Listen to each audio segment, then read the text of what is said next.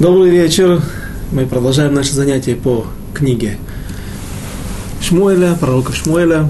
Мы находимся во второй части, э, в середине 12 главы. Тот момент, когда Давид теряет первого сына, который родился от той связи Давида и Бачевы, и поведение Давида, которое мы обсуждали, поведение странное – реакция окружающих, и об этом мы сейчас поговорим и продолжим тему.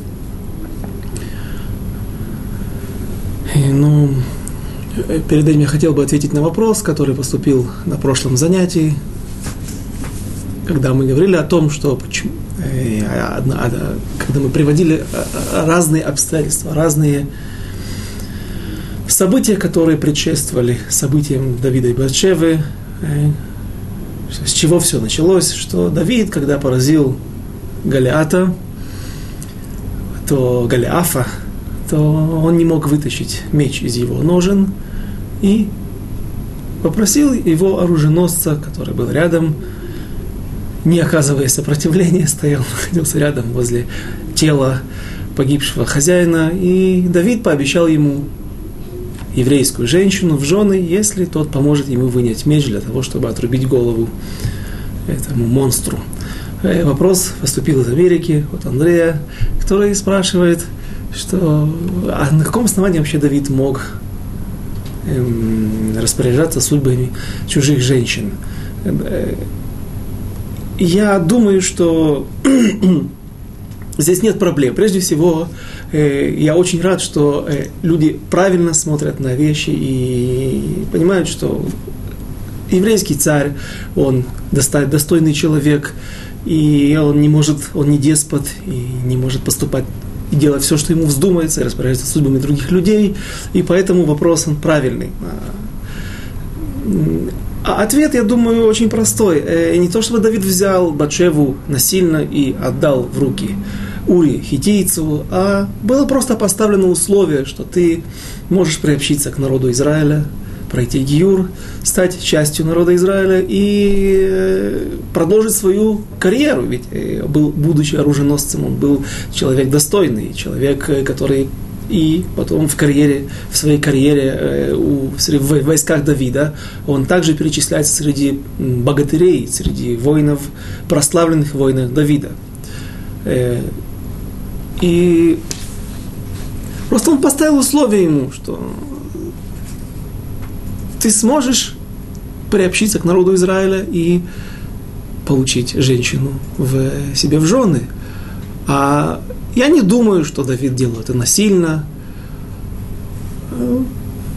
Когда Урия прошел Гиюр, он стал частью народа Израиля и вышел на Шедухим, начал искать себе невесту то Давид, наверное, помогал ему, давал свои рекомендации и, может быть, даже кого-то попросил, чтобы они рассмотрели очень серьезно это предложение.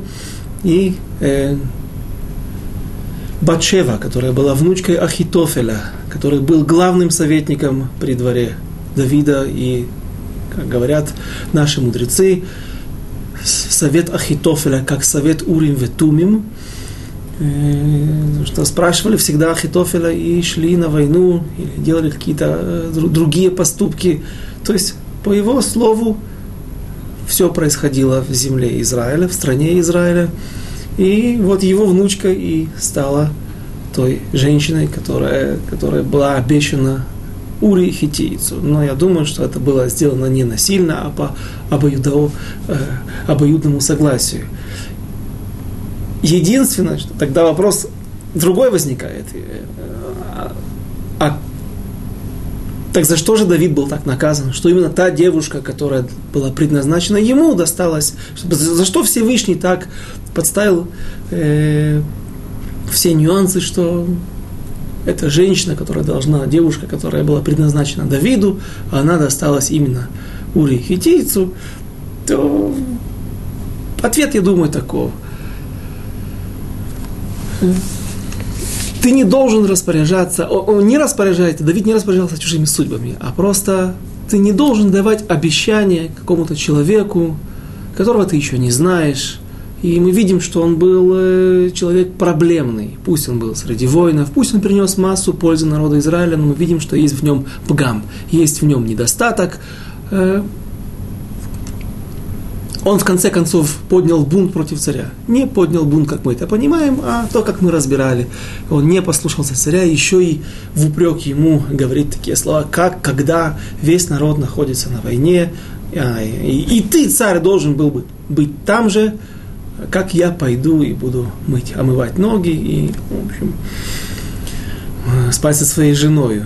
Э, в этом был скрытый упрек Давиду, и это не должно быть среди таких простых людей, или даже непростых людей. Э, мы видим, что этот человек, может быть, не, это было нежелательно, привлечение этого человека в ряды народа Израиля. И все это обещание, оно оно было преждевременным и непродуманным. То есть была проблема, в, я думаю, в той планке, которую Давид взял. Он слишком много пообещал этому человеку. Может быть, не нужно было, пусть бы он остался филистимлянином и было, чтобы будь что будет. Я так думаю, можно ответить этот вопрос. А теперь мы продолжим э, наши, наш урок.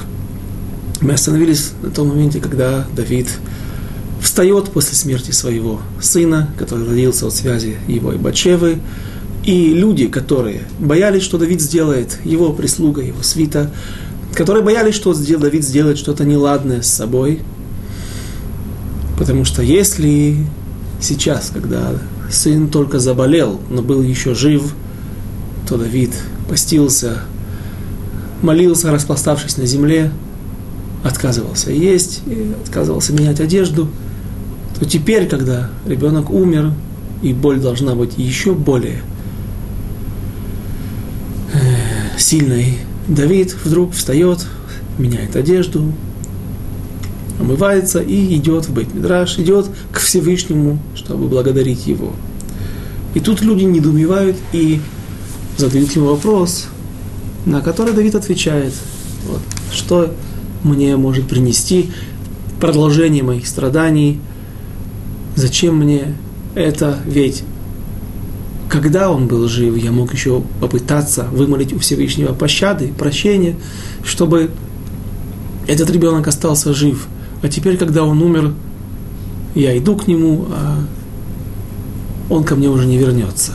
Эти строки мы прочитали в конце нашего прошлого занятия, и и наши мудрецы объясняют, э, что здесь проявляется величие Давида, который умеет принять все те тяжести, которые сваливаются на него, все эти наказания, и выйти из этих испытаний с честью. Давид, э, так говорят наши мудрецы, что э, в будущем, когда придет наступят хорошие времена, придет Машиах, и будет э, проявлена только правда, будет отделена правда от неправды, все будет нам ясно, то тогда на, как на плохие вести, так и на хорошие вести человек должен будет благословлять э, Баруха Това Мейтив. Благословен Всевышний, который делает нам хорошие дела – даже и на плохие события. Сегодня, если вдруг происходит какое-то плохое событие, например, умирает какой-то близкий, то говорят на плохое событие Барух Даяна Имет, благословен ты э, праведный судья. То есть на хорошее событие мы сегодня говорим Баруха Това Мейтив, благословен, делающий нам добро, а на плохие события мы как бы со смирением принимаем этот вердикт, это, эту весть, которая, то несчастье, которое произошло с нами, с нашей семьей, и говорим, Борух Даяна Имет, благословен ты, праведный судья. Но радости в этом мы не проявляем, этим мы не проявляем. Сам текст, он не, сам мусах не подходит. И объяснение такое приводит наши мудрецы, что тяжело человеку, простому смертному человеку, каждому из нас одинаково благословлять и с радостью благословлять на тяжелые, на трагические э, события или на тяжелые происшествия и новости, которые посещают нас. Потому что мы не находимся на таком духовном уровне. В этом мире также много Всевышний, есть Эстер по ним, Всевышний все сокрывает, и нам тяжело понять и видеть те проекции, те дальние проекции, которые э, в конце концов все, все, что бы ни происходило, все к лучшему. Это нам тяжело понять, переварить, и поэтому мы благословляем. От нас не требуют радости, когда мы, нас постигают плохие вести. А в будущем мире, когда все будет ясно, все будет четко, тогда все люди будут благословлять одинаково, с радостью на любые вести, потому что будет ясно и видно, э, что хорошего нам несут все, происш... Э, все, все, все события. Теперь Давид, мы видим, находится на таком уровне, что он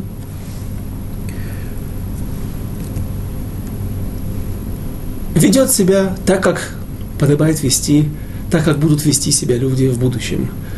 Он э, понимает, что то несчастье, которое произошло, оно не только несет в себе несчастье и боль, а также и информацию и весть о том, что Давид, Давиду прощено, прощен тот грех Хилурашем, осквернение имени Всевышнего, который он совершил и которое будет распространено среди народа Израиля. Может быть, пока что еще не многие знают или никто не знает, но в будущем информация будет, безусловно, распространена, ведь Всевышний, мы, как мы читали э, в предыдущих стихах, уже в этой главе, э, Ашем Хейвир Хататха Атало Тамут.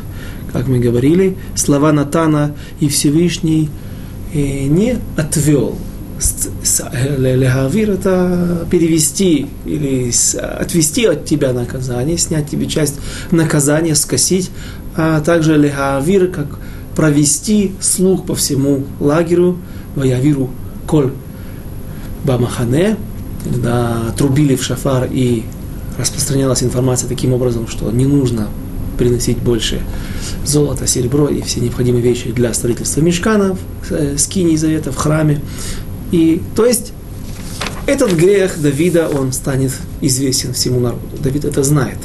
И, соответственно, основная проблема Давида не проблема с кодексом уголовным, не проблема с законами Торы, которые написаны черным по белому, а проблема в этом поступке, как он как личность, он как царь, глава народа Израиля, не должен был так поступать, и в этом есть большое преступление, потому что также дает может быть пример для подражания другим, и таким образом может стать причиной для растлевания огромных масс. Поэтому Давид знает, что это начало искупления его греха, и есть в этом какая-то а, радость. И поэтому продолжим дальше.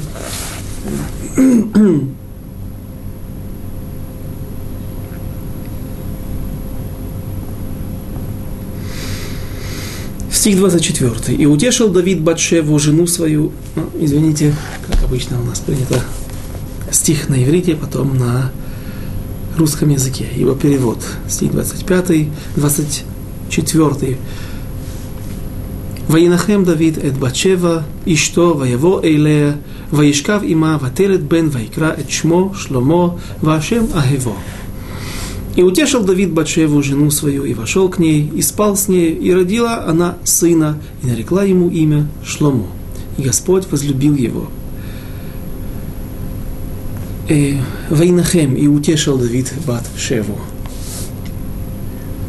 Утешил, конечно же, после смерти первого ребенка, родившегося от их связи, и еще тогда не совсем законный или не совсем чистый но наши мудрецы открывают нам немножко занавес и рассказывают о том, что здесь произошел диалог, здесь произошла беседа между Давидом и Батшевой, и Батшева просила, чтобы Давид освободил ее от этих брачных уз, чтобы он развел ее. Причем э, мы э, видим, что здесь можно увидеть и только что говорили о Давиде, теперь поговорим о Батшеве.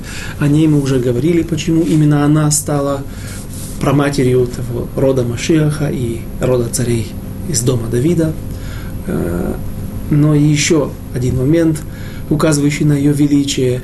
Э, Батшева просит, чтобы Давид развел ее, дал ей гет. Потому что она говорит попросту, простые вещи, простые факты. Смотри, ничего хорошего от нашей связи не вышло, Хилурашем, я потеряла первого мужа, пусть и полагалось ему наказание, но все получилось не очень красиво, очень некрасиво точнее. И вот теперь наша связь с тобой, во что она превращается, ребенок, который родился, он умер. Посмотри, нас преследует несчастье. Давай расстанемся. И Батшева э, готова пойти на большую жертву. Ведь разведенные царя, женщины, жены, которые развелись от царя, они не имеют права выйти потом замуж. Вдовы и грушот, разведенные царя, не, если они не остаются девственницами, то они не имеют права больше выходить замуж и будут жи, как, как, жить как, э, как вдовы. Эм, никогда не имеет права выйти замуж. И Батшева готова пойти на эту жертву, потому что она чувствует, что есть проблема в этой связи, что Всевышний не доволен этой связи ее и Давида. Здесь задают вопрос, можно ли считать, что умерший сын царя Давида мог стать Машиахом? Э, нет, потому что... Я думаю, что нет, потому что э, само начало той связи, оно было неугодным Всевышнему, поэтому, несмотря на то, что я продолжу как раз это все вливается в одно тело. Давид сказал Батшеве, он ее утешил. Вот это все, к чему это все э, э, расширил этот рассказ. Слово утешил. Чем он ее утешил? Утешил не только о, о горе и о потере сына, а прежде всего он объяснил Батшеве, что ему, что она в принципе права. Но есть пророчество, которое он получил, обещание от Всевышнего, что именно тот сын, который родится от них, будет следующий сын, он станет тем э, человеком, который, э, который и будет их наследником, и от которого произойдет линия Машеха, и линия царей и дома Давида, царей израильских. И поэтому Батшева согласилась остаться женой Давида. И, как мы видим, следующий сын, который рождается у них, он благо, сын благополучный, он не болеет, не умирает сразу после родов, после своего рождения. И не только это, а мы видим, что и Всевышний Ашем Агиво, Всевышний также возлюбил Шлому.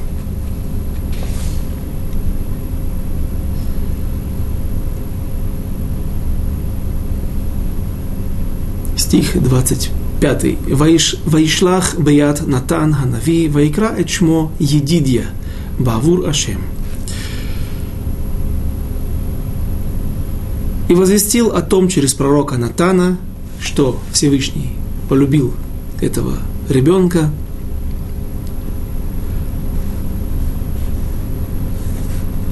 И он нарек ему имя Едидия, любимый Господом, ради Господа, который любил его. Стих 26. Ваилахем Йоав барабат Амон, бней Амон, ваилкот эт ир хамелуха. И воевал Йоав против рабы Амонской, Амонитской, и стал захватывать цар, э, царскую столицу. Стих 27. Вайшлах Йоав Мелахим Эль Давид Вайомер Нильхамти Барабат Бараба Гамлакати Эт Ир Хамаем. И послал Йоав посланцам к Давиду сказать, воевал я против рабы, рабы против рабат Амон, и взял против столицы амонитян, и взял уже город воды, там, где были источники, а теперь собери остальной народ и обложи город, и покори его, ибо если я возьму город, город наречется он именем моим. Посмотрите, как проявляется верность Иоава Давиду. Он знает, что Давид локульках беседер, как мы уже говорили об этом сегодня и на прошлых занятиях, он не очень в порядке, то, потому что он остался дома, а не пошел со всем народом, со всей своей армией на войну, чтобы разделить с ними эти тяжести решения воинской службы. И поэтому Йоав посылает Давиду сообщение, что он должен прийти и как бы войти в захватить этот город, чтобы его именем, именем Давида нарекся этот город, этот захват. И еще раз проявляется величие Йоава, его основного соратника по оружию, его э, племянника, который, к сожалению, закончит свою карьеру не очень хорошо. И говорят наши мудрецы, что именно Йоав был тем человеком, который разнес эти сплетни, разнес слухи о том, что именно Давид послал Урия на фронт с пакетом, с якобы важным донесением, и Урия идет на фронт, едет на фронт, не зная о том, что он в своей руке везет свой смертный приговор. Конечно же, Йоав все понял, он все знал. Когда произошли, произошли события с э, Бачевой, смерть первого сына, рождение второго, то Иоав все это смог соединить в одно целое. И говорят потом, со временем, когда отношения между Давидом и Иоавом ухудшились, а ухудшились они на по нескольким причинам, потому что Давид хотел поставить нескольких людей над двух человек, Авнера и э, Амаса, сына Етера, быть главнокомандующим над народом Израилем, и Йоав увидев в них проблемы, увидев в том, что они могут быть конкурентами, и люди, они в духовном плане были лучше, медот, качество характера, э, были более достойные люди, э, он убирает этих людей. Смерть Авнера мы уже подробно разбирали, а Амаса бен Етер, сын Етера, э, в ближайшем будущем мы с Божьей помощью разберем. Поэтому Отношения Йоава с Давидом постепенно ухудшатся, и в конце концов Шломо по приказанию Давида, по его завещанию предсмертному, он э, положит конец жизни Йоава. Но пока что Йоав верный соратник, верный спутник Давида, и спутник по оружию, и он поступает, видим, очень достойно, зовет Давида, чтобы хотя бы окончание войны было названо или было записано в летописях в заслугу Давида, и тем самым, может быть, в истории постепенно затушуется э, тот факт, что Давид отсутствовал на, на фронте и не был со своим народом. Дальше, стих 28. ואתה אסוף את יתר העם, וחנה על העיר ולכדה פן אלכוד אני את העיר ונקרא שמי עליה וסעיף 29, 28 уже прочитали до этого, «Ваеисов Давид эт кол хаам, ваелих рабат, велехем ба, ваилькеда». И собрал Давид весь народ и пошел к Рабе, и воевал против нее, и покорил ее. Стих 30. ויקח את עטרת מלכם מעל ראשו, ומשקלה כיכר זהב ואבן יקרה, ותהי על ראש דוד ушалаль хаир хоци арбе меод. И взял Давид венец Малькама с головы его, весу в нем талант золота, талант это свыше 40 килограмм, 41 килограмм, кикар. И драгоценный камень, и был он на голове Давида, и вынес он из города очень много добыч, много трофеев. Говорят об, задают вопрос технически, как, как, как, как Давид мог держать на голове своей такую корону, 41 один 40 килограмм на голове. Тот, кто поднимал гири, стандартные гири в Советском Союзе, в спортзалах были 16, 24, 36 килограмм. 36 килограмм я не, не помню, если когда-то поднимал хотя бы один раз, или, может быть, несколько, не больше, правой рукой.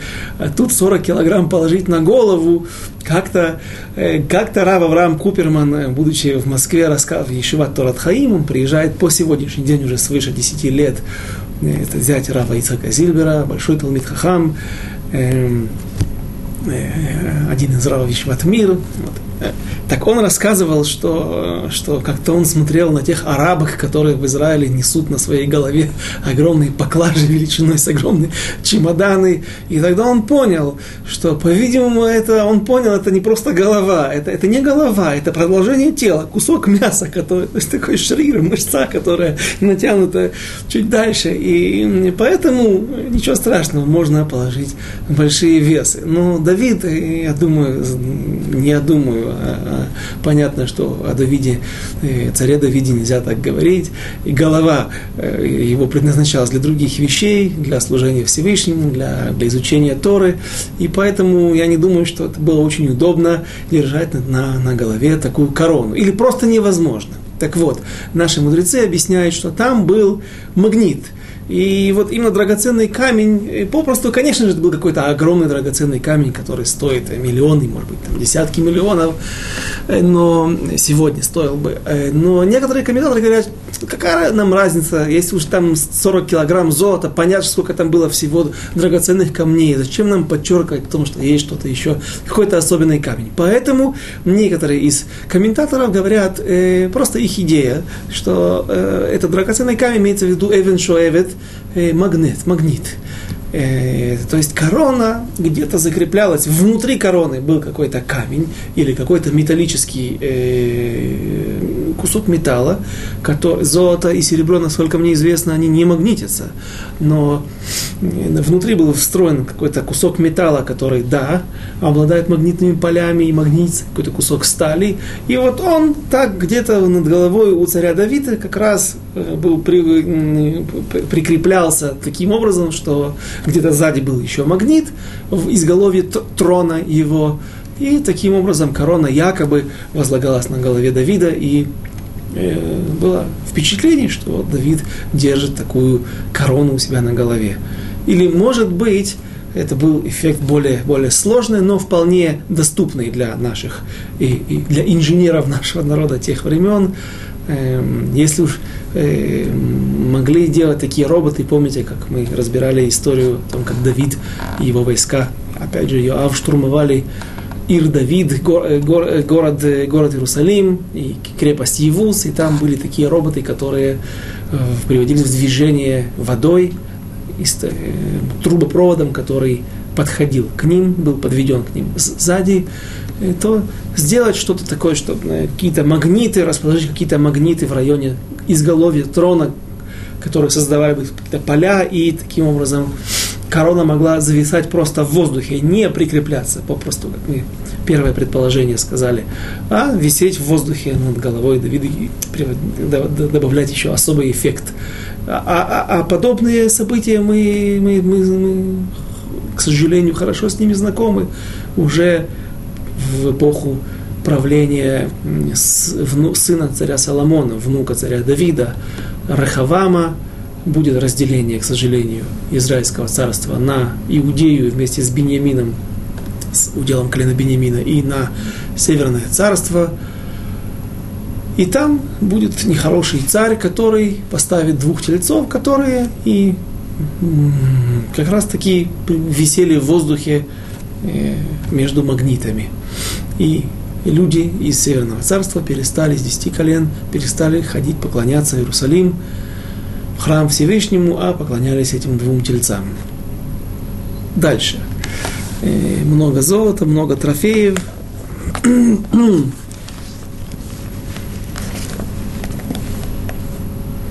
Теперь очень, не очень, немножко непонятные события.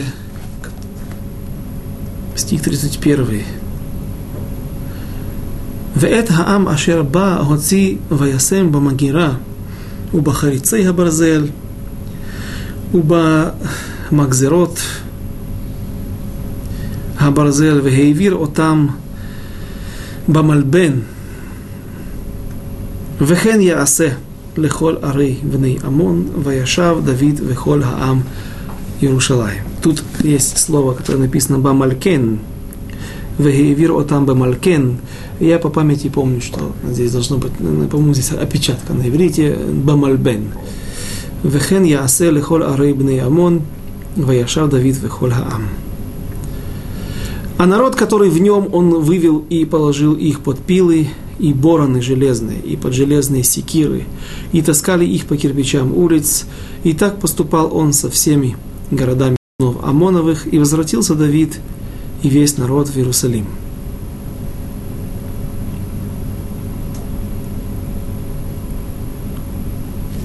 Мальбен, да, кирпичи, Мальбен, левена, кирпич на иврите.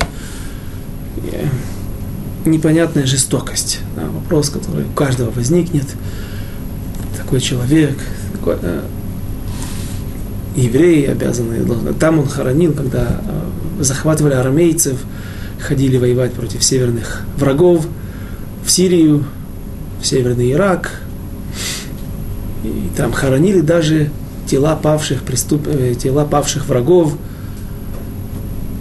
и, и этим, таким образом, Давид, Ваяз Давид, Ташем, сделал себе это, да, да, хорошее имя, достиг хорошего имени в глазах неевреев, которые увидели, вот насколько евреи милосердны, что э, после войны со своими врагами они хоронят врагов. И тут вдруг совершенно противоположные поступки, действия Давида, невероятная жестокость, пилил их, рубил их секирами, пилил какими-то жерновами. Э, наши мудрецы говорят, что они осуждают Давида за излишнее, излишнюю жестокость и приводят только одно объяснение. Если в истории с Моавом, когда Давид также поступал жестоко, когда он отмер... выстрелил весь народ и отмерял веревкой две трети на смерть и одну третью оставлял на жизнь, то есть убил две трети, уничтожил две трети народа, даже тот, который уже не оказывал сопротивления, не во время боевых действий, то там мы говорили, что, ну, Давид когда-то, когда спасался в крепости Муавской, где-то там под их покровительством от преследования царя Шауля, и вышел из этого места, то тогда царь Муавский, он казнил вошел в это укрепленное место и уничтожил все его семейство, отца, мать, всех братьев. И только один брат спасся, кстати, который принесет в следующей главе не очень хорошие, э, станет причиной не очень хороших событий. Не он единственный, но, в общем, сыграет не очень положительную, а очень отрицательную роль в, в, одном из событий, которое произойдет, одно из наказаний, которое постигнут, настигнут Давида за историю с Ури, хитийцами и Бачевой. Также маавитяне, извините, вернемся к той истории вкратце, они при э, Ину, Ину издевались над э, Рут, которая была еще жива, над прабабушкой Давида, которая является родом, родоначальником рода Машиаха. И сказали, ну, все равно слишком много, все равно мудрецы осуждают. Но была причина у Давида. Все-таки потерял отца, мать, отец, который, еще раз напомню, вернемся совсем далеко, в первую книгу Шмуэля Алиф, где, который мы говорили о том, что он не выходил из дома и не возвращался там, из Бейсмидраша, из синагоги в дом, чтобы его не, не сопровождало несколько десятков тысяч человек. Представляете, какой это был человек. Это один из Ишай, один из трех, четырех людей, которые приводятся в Вавилонском Талмуде, которые умерли по причине того, что первое из-за греха первого человека. То есть он не совершил ни одного греха в своей жизни. И если бы не преступление первого человека, Адама и Хавы, то тогда бы он никогда бы не умер. Здесь же, что с аммонитянами? Живьем пилил под, под железные секиры, таскали их по кирпичам улиц, и единственное объяснение. Есть такие, которые современные комментаторы, на которых нельзя полагаться. Из э, дата Микра, такой есть сборник. Э, вот это вот желание оправдать. И вот мальбен, они говорят, что мальбен это, это такие формы. Мальбен это вообще-то на иврите прямоугольник. И левена, кирпич, он тоже так называется, может быть, потому что он белый и силикатный.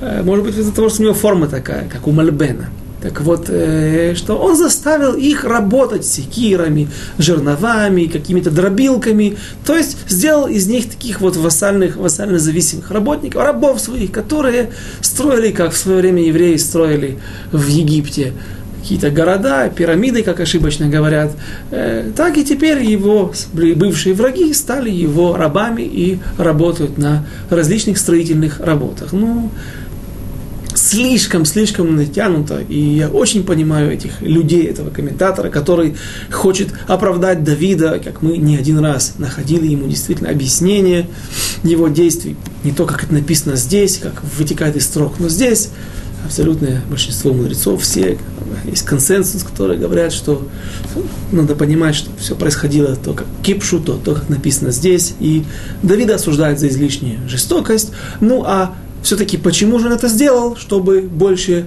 чтобы от, отважить этих врагов, близких врагов, которые никогда не воевали с евреями, и кроме того, как, которые всегда пользовались тем хасинутом, тем прикрытием, которое дает Тора им же.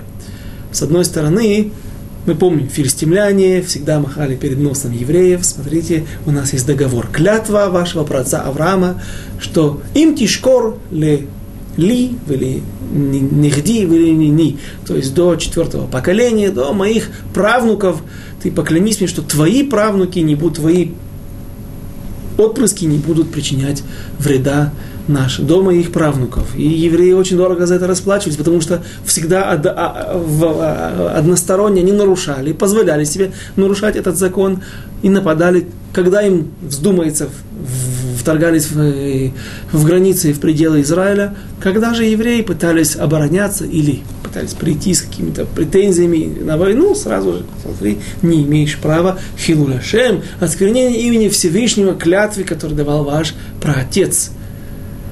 То же самое с амунитянами и моавитянами. Какой же у них есть хасинут, прикрытие аллахическое, написано, не притесняй Муава и Амона. И мы говорили о том, что можно только отвечать им во время войны, если они первые нападают. Но альтитгарба, не, не раздражай их, не пытайся эм, вызвать войну каким-то искусственно. А то, что сделал в свое время царь Шауль Амалеком. Пошел и начал ссориться из-за воды, которая на Ближнем Востоке, в наших условиях Израиля и его э, окрестностей. Вода очень стратегический товар, э, продукт, и поэтому сразу же вспыхнула война. Так вот, это делать моавитянам и амунитянами нельзя, и поэтому Давид, может быть, чтобы отважить их, этих соседей, которые всегда приходили в наши границы и всегда досаждали нам, и даже властвовали над нами, мы не изучали книгу судей, а там часто описывает, много историй описывается, в том числе война с Моавом, Поэтому Давид, чтобы проучить их и дать им урок на будущее, он так поступает жестоко с нашими врагами. Вайтер. Дальше. Стих 31. Прочитали. 32. А, 32 нету, теперь мы закончили 12 главу, и у нас еще есть достаточно времени, чтобы начать 13 главу и Э, начать ее разбор, потому что тема тяжелая. Теперь начинаются одни трагедии, сплошные трагедии, сплошное взыскание с Давида тех долгов, которые он сам на себя накликал, навел, тех бед, которые он э, стал, стал сам причиной и сам себе постановил, вынес этот вердикт. Это кивса и шалем арбаатайм а за овцу заплатит четырежды. И вот первый платеж уже, первый ташлум, первый э, платеж с его счета уже снялся. Давид потеряет первого своего сына, который родился от его связи Давида и Бачевы. И теперь следующий виток. Глава 13, стих 1. Ваеги ахарей хен уля Авшалом бен Давид ахот яфа. Ушма Тамар Ваегавега Амон бен Давид. И было после этого. У Авшалома, сына Давида, была красивая сестра, а имя ее Тамар. И полюбил ее Амон, Амнон, извините, сын Давида, только что все время крутился. Амон, Амон, и поэтому ошибка Амон, Амнон. Амнон, сын Давида. Кто такой Авшалом, кто такая Тамар, кто такой Амнон? На первый взгляд, все дети Давида. На самом деле, наши мудрецы несколько иначе рассказывают об этой истории, об их происхождении, происхождении этих детей, и, соответственно, это нам поможет потом понять строки и то, что, то, что произойдет в, э, в ближайших будущих строках. Авшалом, сын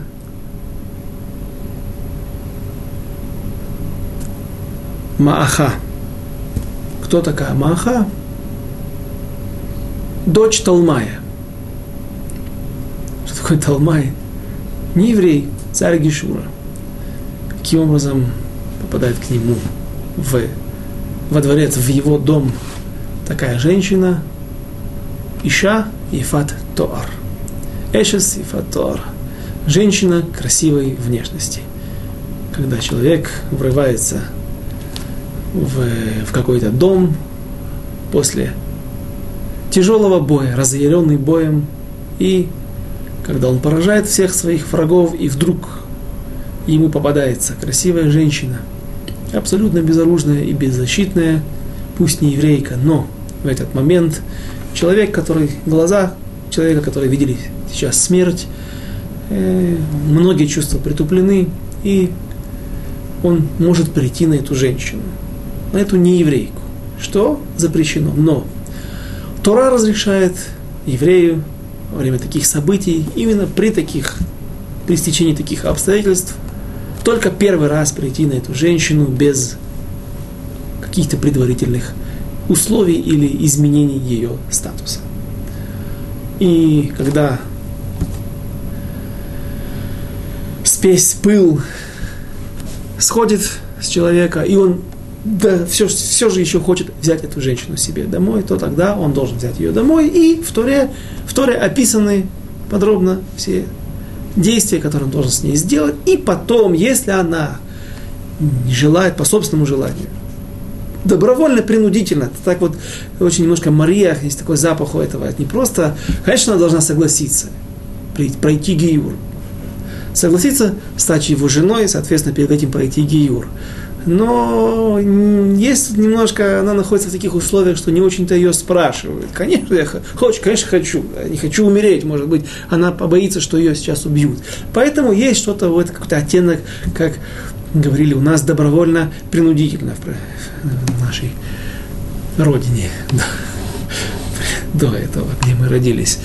Поэтому наши мудрецы осуждают такую связь, осуждают такую женщину и такую жену, и, в общем, это нежелательная связь. И вот у Давида есть одна такая женщина в его стане. Наверное, когда он воевал со своими окрестными врагами, царь Гишурский и дочка его Мааха, когда он, может быть, ворвался после последнего штурма Акрополь. Акрополь – это верхний город или верхняя часть, какая-то крепость внутри города, обнесенного стеной, то есть э, царский дворец, и вот Давид врывается, я приблизительно модулирую возможность, откуда появилась эта женщина, став его женой в доме Давида. И когда в пылу боя, в самом пике его победы, он, ворвавшись во дворец, видит царскую семью и прекраснейшую девушку, которую он и берет себе в жены. И вот от этой связи и родился сын Авшалом. Тамар, его сестра, была старшей сестрой. Почему же она не перечисляется прежде? Не рассказывается в этой истории прежде. Потому что, говорят наши мудрецы, она не была дочерью Давида. Или, скажем так, Есть два варианта. Например, человек берет такую женщину во время боя. Эшет Ефат Тор. А она беременна. До этого у нее был муж, которого только что убил этот новый будущий муж, еврей. Э, кто ребенок? Ребенок, который родится, даже если женщина пройдет гиюр, то кто он? Если она зачала его до того, как она пройдет гиюр, и до того, как она выйдет замуж за нового человека, то понятное дело, что этот ребенок не еврей.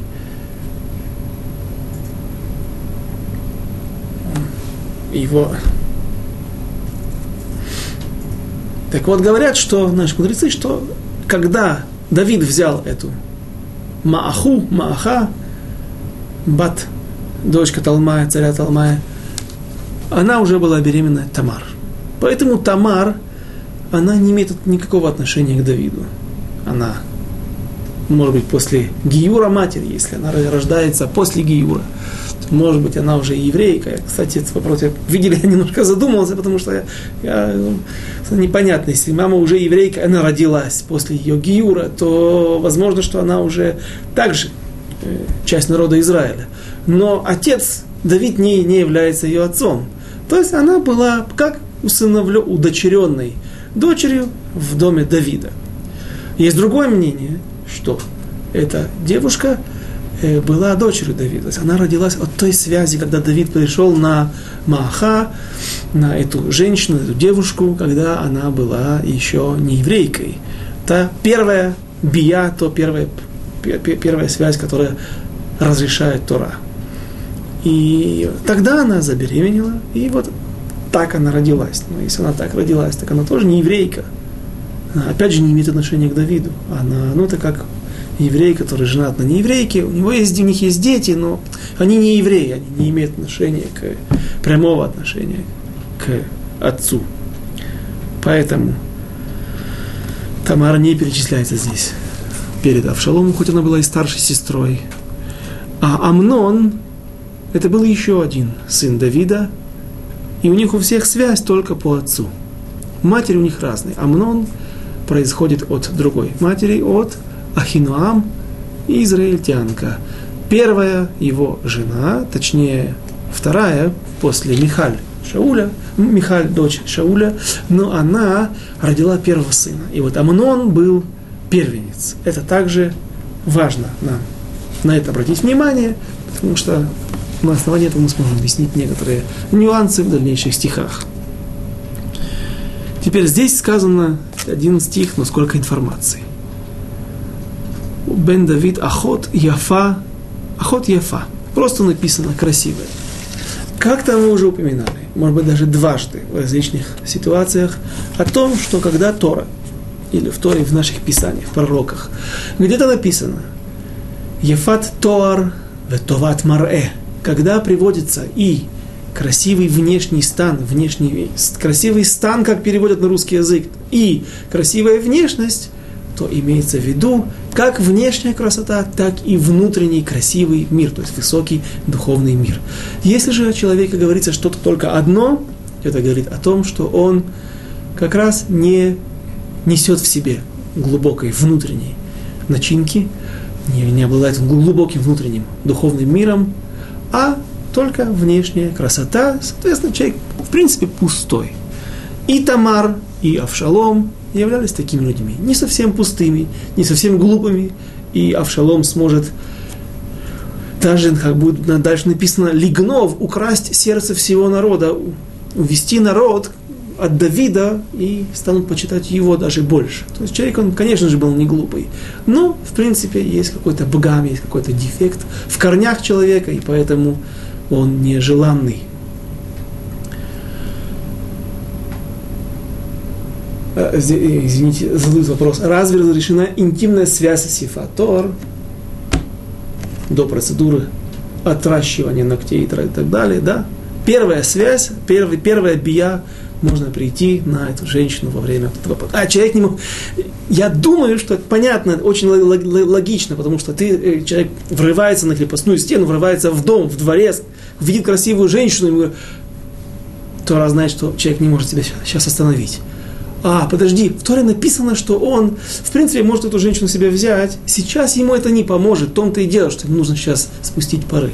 Поэтому первая бия, да, разрешена, первая связь, да, разрешена еще до того, как женщина проходит гиюр. И вот именно продуктом такой связи и э, называют эту Тамар, дочь Давида и, и Мааха, матери Авшалома и Тамар. Или же более принятый вариант, что она уже была беременна, мать Тамар и Авшалом была беременна тогда Тамар, когда Давид ее захватил. Теперь вернемся к нашему объяснению.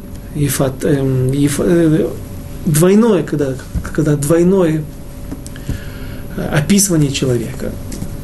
Это говорит о внутреннем, богатом внутреннем духовном мире, то есть о красоте внешней, как внешней, так и внутренней, и наоборот. Если только что-то одно приводится, то тогда это говорит о том человеке, что человек этот не обладает внутренними ресурсами, внутренней ду- ду- душевной красотой, или же тот, кто его описывает, он не видит в нем этого. Это очень важно, потому что, может быть, это может привести к ошибке. Кто-то увидит, что э, некоторых наших праотцов, праматерей называют именно вот только одним термином. Очень красивая внешность. Это говорит о том, нужно посмотреть, кто их описывает. В ситуации с э, Сара. Приведем несколько примеров, которые проиллюстрируют нам правоту, может быть, правоту наших утверждений. В книге Берешит, в 12 главе, Лех Леха, написано о том, как Авраам спускается в Египет. И говорят, что Египет, он очень тумной. Земля очень нехорошая. И есть нам запрет у всех евреев жить в Египте, спускаться, вернуться той дорогой, которой, или любой дорогой в Египет. И, и есть спор между мудрецами. Какая проблема? Проблема, что те люди, которые там жили, древние египтяне, они очень тумные, очень затумленные, очень нечисты в духовном плане, и поэтому они могут повлиять и на евреев, что те же станут такими же. Или же земля ими несет в себе такую проблему. Нам в данной, в данной ситуации для нас это не, не интересует, а важно то, что наши мудрецы говорят, что Авраам с Сарой – своей женой, с проматерью народа Израиля, он э, никогда ее не видел. Он ее знал. Ну, так он хранил глаза свои, что он никогда ее не видел, ее красоту. Она была одной из нескольких красивейших женщин, которые жили на планете. И почему? Нам это не понять. Не нужно пытаться объяснить это. Э, такой духовный уровень. Кто-то скажет, ну, что это за мазохизм, это... Ну, во-первых, мы не на уроке Хумаша, во-вторых, нас не так волнует. Но говорят, что когда Авраам спустился в Египет, это на него так повлияло плохо, египетская земля, что он допустил проступок и посмотрел на Сару. И он ее увидел. И теперь он говорит, я знаю, что ты ки иша ефат мар'еат. Женщина прекрасная видом. И все? То, что ты даешь своей жене, говорит, да нет, то, что она обладает высоким духовным уровнем, а наши мудрецы, и мы говорили об этом несколько раз, приводят, говорят о том, что она обладала более высоким духовным уровнем, чем сам Авраам. И это, кажется, учат оттуда, что э, Всевышний говорит, слушайся ее, когда прогоняя этого араба будущего, да, это про отца всех арабов, Ишмаэля, слушайся, что тебе говорит твоя, слушай, что тебе говорит твоя жена. Это он знает. И это ему не нужно писать и говорить своей жене, я же знаю, что ты и Тават Марэва, Яфат Тор, и то, и другое. Это я знаю, но теперь я еще и знаю, что ты красивая внешне. Поэтому дальше также потом египтяне это увидят и доложат, донесут это фараону. Египтяне вообще не могут увидеть внутренний духовный мир Сары, они только смотрят на внешнее проявление Первый пример. Пример еще другой Рохель. Тут как раз классический пример, то, что нужно, у нее есть все вместе. И глава 28, книга Ваейцы. Также в книге Берешит. И глава Ваейцы, книга Берешит, стих Юдхет, 18 нет, Юдзайн. В Эйней Леа Ракот, и глаза у Лей слабые. Верахель хайта ефат тор в ефат марэ. На русском можно перевести как красиво станом и красиво видом. Мы понимаем, стан, вид, что-то одно указывает на внешнюю красоту, а что другое, а второе на внутреннюю. Это то, что мы видим у Рахели, что еще, где, где еще проявляется Йосеф, конечно же, стал э, желанным в глазах своей хозяйки, жены Эшес Патифар, жены Патифара. Книга Брешит, недельная глава Ваейшев, Ламет Т, 39, стих 7. Ки им халехем ашер ху охел, ваиги Йосеф яфе тор, ваифе марэ. Опять же, а Йосеф был красив станом и красив видом. Подходит, согласны. Где еще это можно встретить? Давид. Что же говорят о Давиде? Когда Давида помазывает на престол. Первый раз, только первый раз,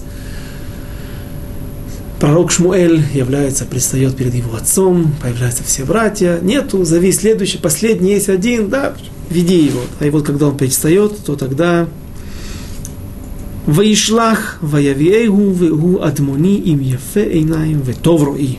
Вновь двойное описание его красоты. И послал тот, Помните, мы разбирали, кто же постал, отец или пророк Шмель. Говорят, что пророк Шмель, отец, говорит, это вообще мамзер или Сафек мамзер. Вообще непонятно, кто он, наш сын, мы его всегда считали плохим происхождением. Он отказывался посылать за Давидом, и поэтому послал тот, кто пророк Шмуэль. А?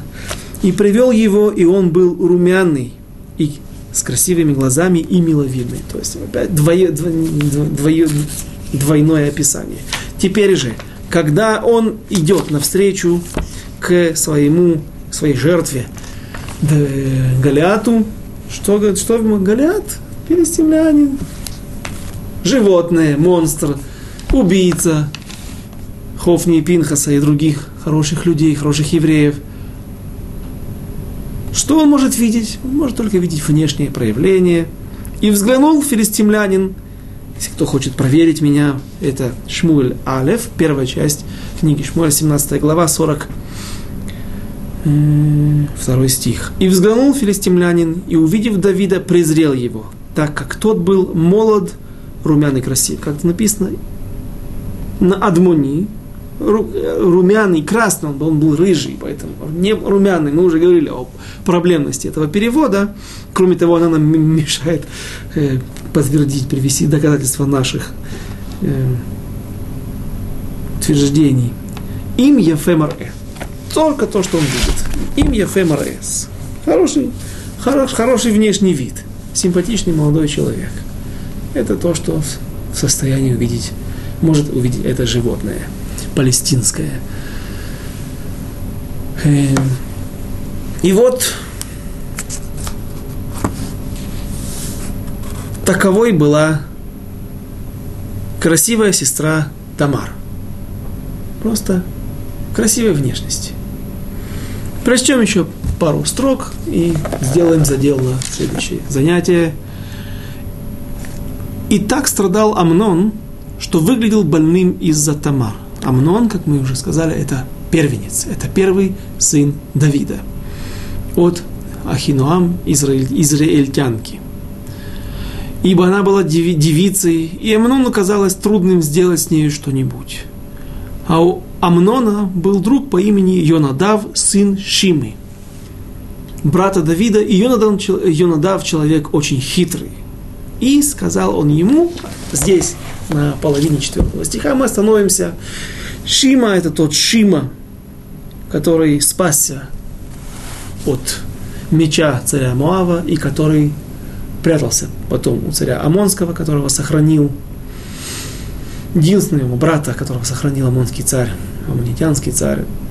И вот его сын, к сожалению, не очень хороший человек, и он даст хитрый совет Амнону, как поступить как достичь ему своих целей, как утолить ему свою жажду. И об этом, и также о других кровавых, трагических событиях, которые постигнут дом Давида, мы поговорим с Божьей помощью, без Раташем, через неделю До свидания, до новых встреч.